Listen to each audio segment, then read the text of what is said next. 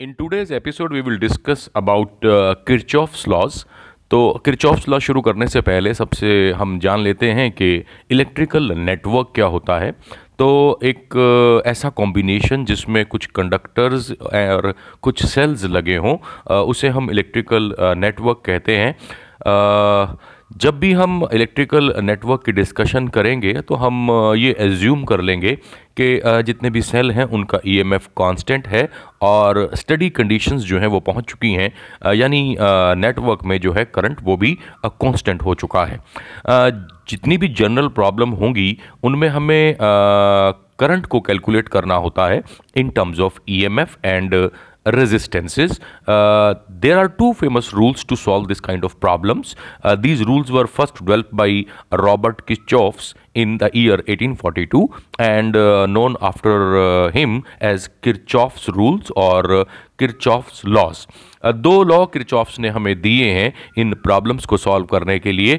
Basically देखा जाए तो ये दो लॉ जो हैं ये सिंपली जो हैं एक्सप्रेशंस हैं conservation of electric charge and electric energy के। आ, क्या हैं ये लॉज इनके बारे में अब हम डिस्कस करेंगे और देखेंगे कि कैसे इनका इस्तेमाल जो है अलग अलग प्रॉब्लम्स को सॉल्व करने में किया जाता है। तो सबसे पहले हम बात करते हैं क्रिचॉफ्स के फ़र्स्ट लॉ की।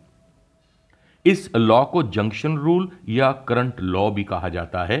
और ये लॉ ये कहता है कि किसी भी जंक्शंस पर मिलने वाले सभी करंट्स का जो एल्जेब्रिक सम है वो ज़ीरो होता है। अब देखिए, इसमें हमने एक वर्ड जो है जंक्शन यूज़ किया है। तो जंक्शन वो पॉइंट है जहाँ दो या दो से ज़्यादा करंट आकर मिलते हैं या वहाँ से निकलते हैं। तो अगेन आई एम रिपीटिंग पहला लॉ जो है, उसे जंक्शन रूल या करंट लॉ भी कहा जाता है और ये लॉ कहता है कि किसी भी जंक्शंस पर मिलने वाले सभी करंट्स का जो सम है, वो ज़ीरो होता है।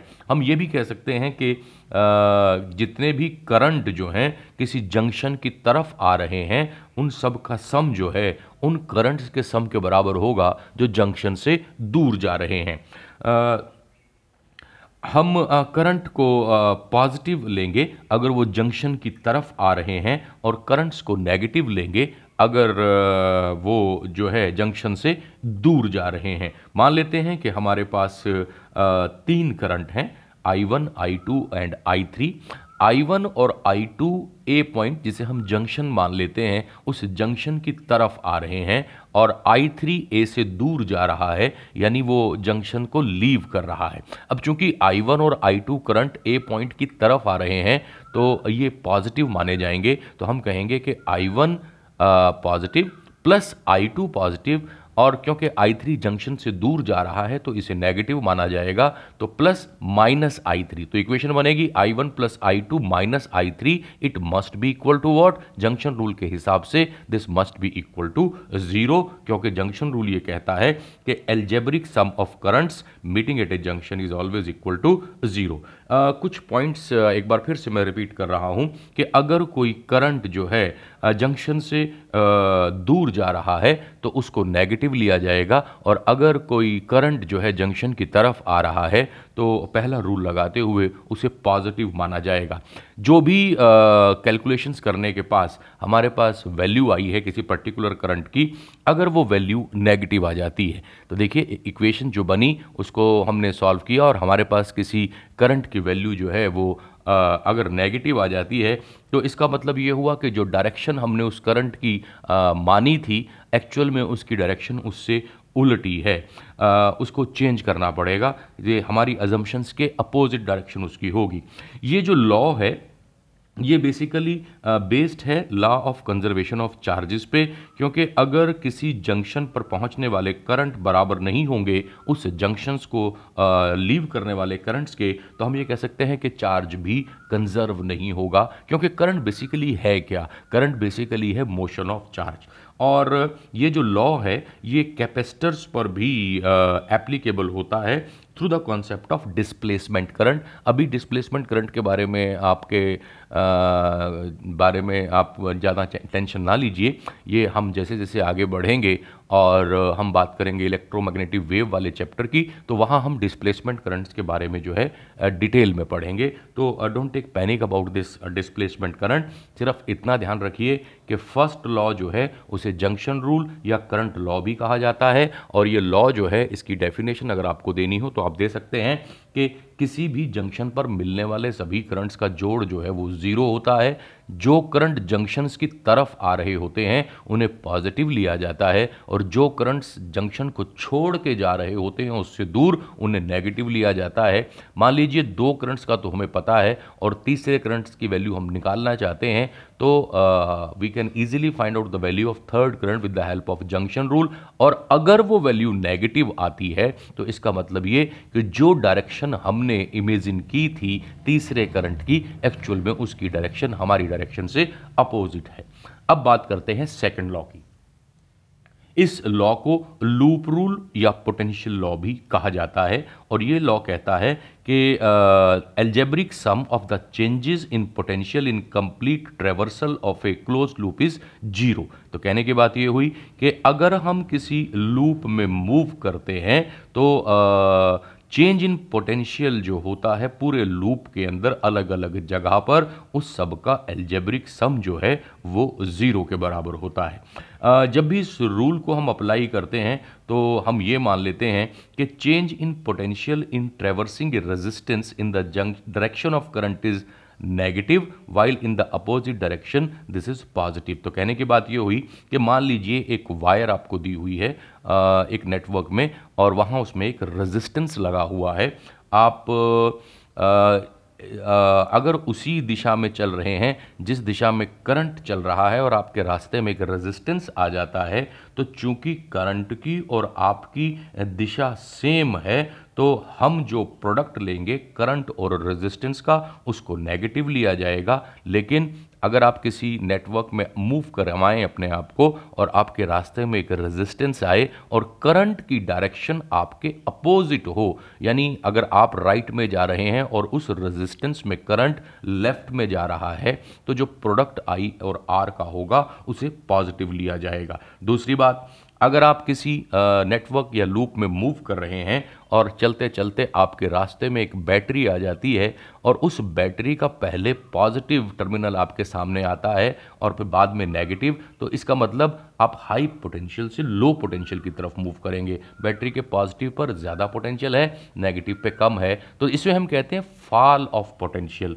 तो फॉल ऑफ़ पोटेंशियल अगर हो रहा है तो उस बैटरी के ईएमएफ को नेगेटिव माना जाएगा। और अगर आप किसी लूप में चल रहे हैं और आपके सामने पहले नेगेटिव टर्मिनल आता है बैटरी का, फिर पॉजिटिव आता है तो इसे हम कहते हैं राइज ऑफ़ पोटेंशियल आप लो पोटेंशियल से हाई पोटेंशियल की तरफ़ मूव कर रहे हैं तो राइज ऑफ़ पोटेंशियल को हमेशा पॉजिटिव लिया जाता है। देखिए, इसे समझने के लिए आप अपनी बुक खोलिएगा और बुक में किसी मैश को चेक कीजिएगा। यू विल फाइंड आउट कि कैसे आपको मैश में मूव करना है। तो अगेन आई एम रिपीटिंग कि अगर आप किसी नेटवर्क में मूव कर रहे हैं और मूव करते करते आपके रास्ते में एक रेजिस्टेंस आ गया तो आप चेक कीजिए करंट की डायरेक्शन उस रेजिस्टेंस में कैसी है। करंट उसी दिशा में मूव कर रहा है, जिस दिशा में आप मूव कर रहे हैं नेटवर्क में तो प्रोडक्ट जो होगा आई और आर का उस रेजिस्टेंस पे, यानी पोटेंशियल ड्रॉप जो वहाँ पे हो रहा है आई आर वो नेगेटिव लिया जाएगा। लेकिन अगर करंट की डायरेक्शन आपकी मूवमेंट की डायरेक्शन के अपोजिट डायरेक्शन में है तो उसे पॉजिटिव लिया जाएगा। ऐसे ही किसी जंक्शन में मूव करते हुए अगर आपके पास सामने एक सेल आता है और सेल का पहले पॉजिटिव टर्मिनल आपके पास आता है और बाद में नेगेटिव तो इसे हम कहते हैं फॉल ऑफ़ पोटेंशियल तो उस सेल के ईएमएफ को नेगेटिव लेंगे।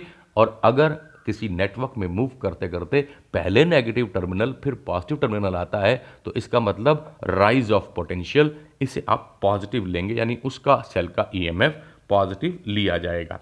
सेकेंड uh, लॉ के बारे में कुछ और भी पॉइंट्स हैं तो पहली बात तो ये कि सेकेंड लॉ हमें ये बताता है कि electrical energy given to the charge by the a source of E M S is lost in passing through the resistance कि इलेक्ट्रिकल एनर्जी जो भी सोर्स ऑफ़ ईएमएफ हमें दे रहा है, वो लॉस हो जाती है जब वो करंट जो है या चार्ज जो है किसी रेजिस्टेंस में से गुजरता है। ये जो सेकंड लॉ है, ये law of conservation of energy को रिप्रेजेंट करता है। देखिए, ये दो क्वेश्चन बड़े इंपॉर्टेंट हैं।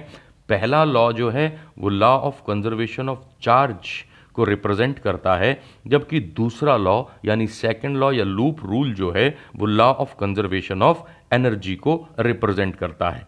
अब अगर किसी सर्किट में एन मैशेज हैं मैश जो होती है वो एक क्लोज्ड लूप होती है तो अगर किसी सर्किट में एन मैशेज हैं तो हमें जो उस आ, लूप को सॉल्व करने के लिए इक्वेशंस मिलेंगी, वो एन माइनस वन मिलेंगी। तो एन माइनस वन इक्वेशंस की मदद से हम उस लूप की वेरियस वैल्यूज़ को फाइंड आउट कर सकते हैं। किरचॉफ्स का सेकंड लॉ जो है वो आ, उस मैश पे भी एप्लीकेबल होता है जिसमें कैपेसिटर लगे हुए हैं।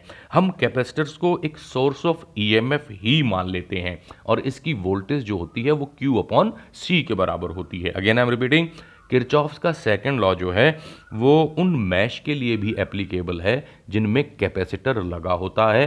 कैपेसिटर को हम सोर्स ऑफ़ ईएमएफ ही मान लेते हैं और इसकी वोल्टेज जो है वो क्यू अपॉन सी के बराबर होती है।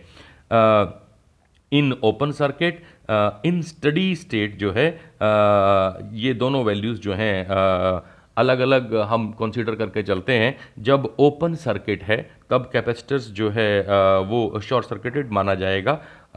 और जब जो है स्टडी स्टेट आ जाएगी तो हम ये मान लेंगे कि स्टडी स्टेट में it is offering infinite resistance तो ये इन्फानाइट रेजिस्टेंस जो है, ये दिखाता है। तो ये दो इक्वेशंस थी किरचॉफ्स लॉ से रिलेटेड इन इक्वेशंस पर बहुत सारे न्यूमेरिकल्स जो हैं वो बेस्ड होते हैं।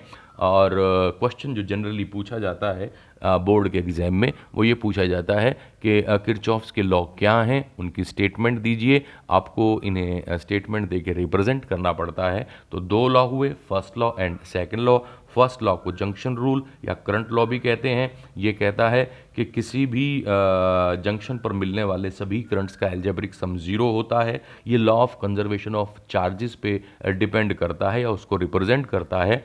सेकेंड लॉ को लूप रूल या पोटेंशियल लॉ भी कहते हैं। ये ये कहता है कि change in potential in complete traversal of a close loop जो है, अगर हम उसका एल्जेब्रिक सम करते हैं तो वो हमेशा ज़ीरो के बराबर आता है। कुछ अजम्पन्स हमने ली हैं, उनका ख्याल रखिएगा। जहाँ तक फ़र्स्ट लॉ की बात है, उसमें हमने ये माना है कि जो इनकमिंग करंट्स हैं, जो करंट्स जंक्शन की तरफ़ आ रहे हैं, उन्हें पॉजिटिव लिया जाएगा और जो करंट जंक्शन से दूर जा रहे हैं, उन्हें नेगेटिव लिया जाएगा। ये साइन कन्वेंशंस हैं। और सेकंड लॉ की अगर हम बात करें तो हम ये कहते हैं कि किसी भी मैश में, किसी भी नेटवर्क में मूव करते हुए जब कभी भी आपके रास्ते में कोई रेजिस्टेंस आता है और आपको वहाँ पोटेंशियल ड्रॉप का वैल्यू निकालना है तो अगर उस रेजिस्टेंस में करंट उसी दिशा में चल रहा है, जिस दिशा में आप जा रहे हैं तो product of current and resistance will be taken as negative और अगर उस रेजिस्टेंस में करंट आपसे अपोजिट चल रहा है तो product of I and R should be taken as positive उसको पॉजिटिव लिया जाएगा और अगर आपसे आपकी ही डायरेक्शन में चल रहा है तो उसको नेगेटिव लिया जाएगा। जहाँ तक बैटरी की बात है, किसी लूप में चलते चलते अगर पहले पॉजिटिव टर्मिनल बैटरी का आपके सामने आया है तो इसे फॉल ऑफ़ पोटेंशियल कहते हैं और इसे नेगेटिव माना जाएगा। और अगर चलते चलते पहले नेगेटिव टर्मिनल आया है तो इसे राइज ऑफ़ पोटेंशियल कहते हैं। इसे पॉजिटिव माना जाएगा। तो आज के लिए इतना ही काफ़ी। Thank you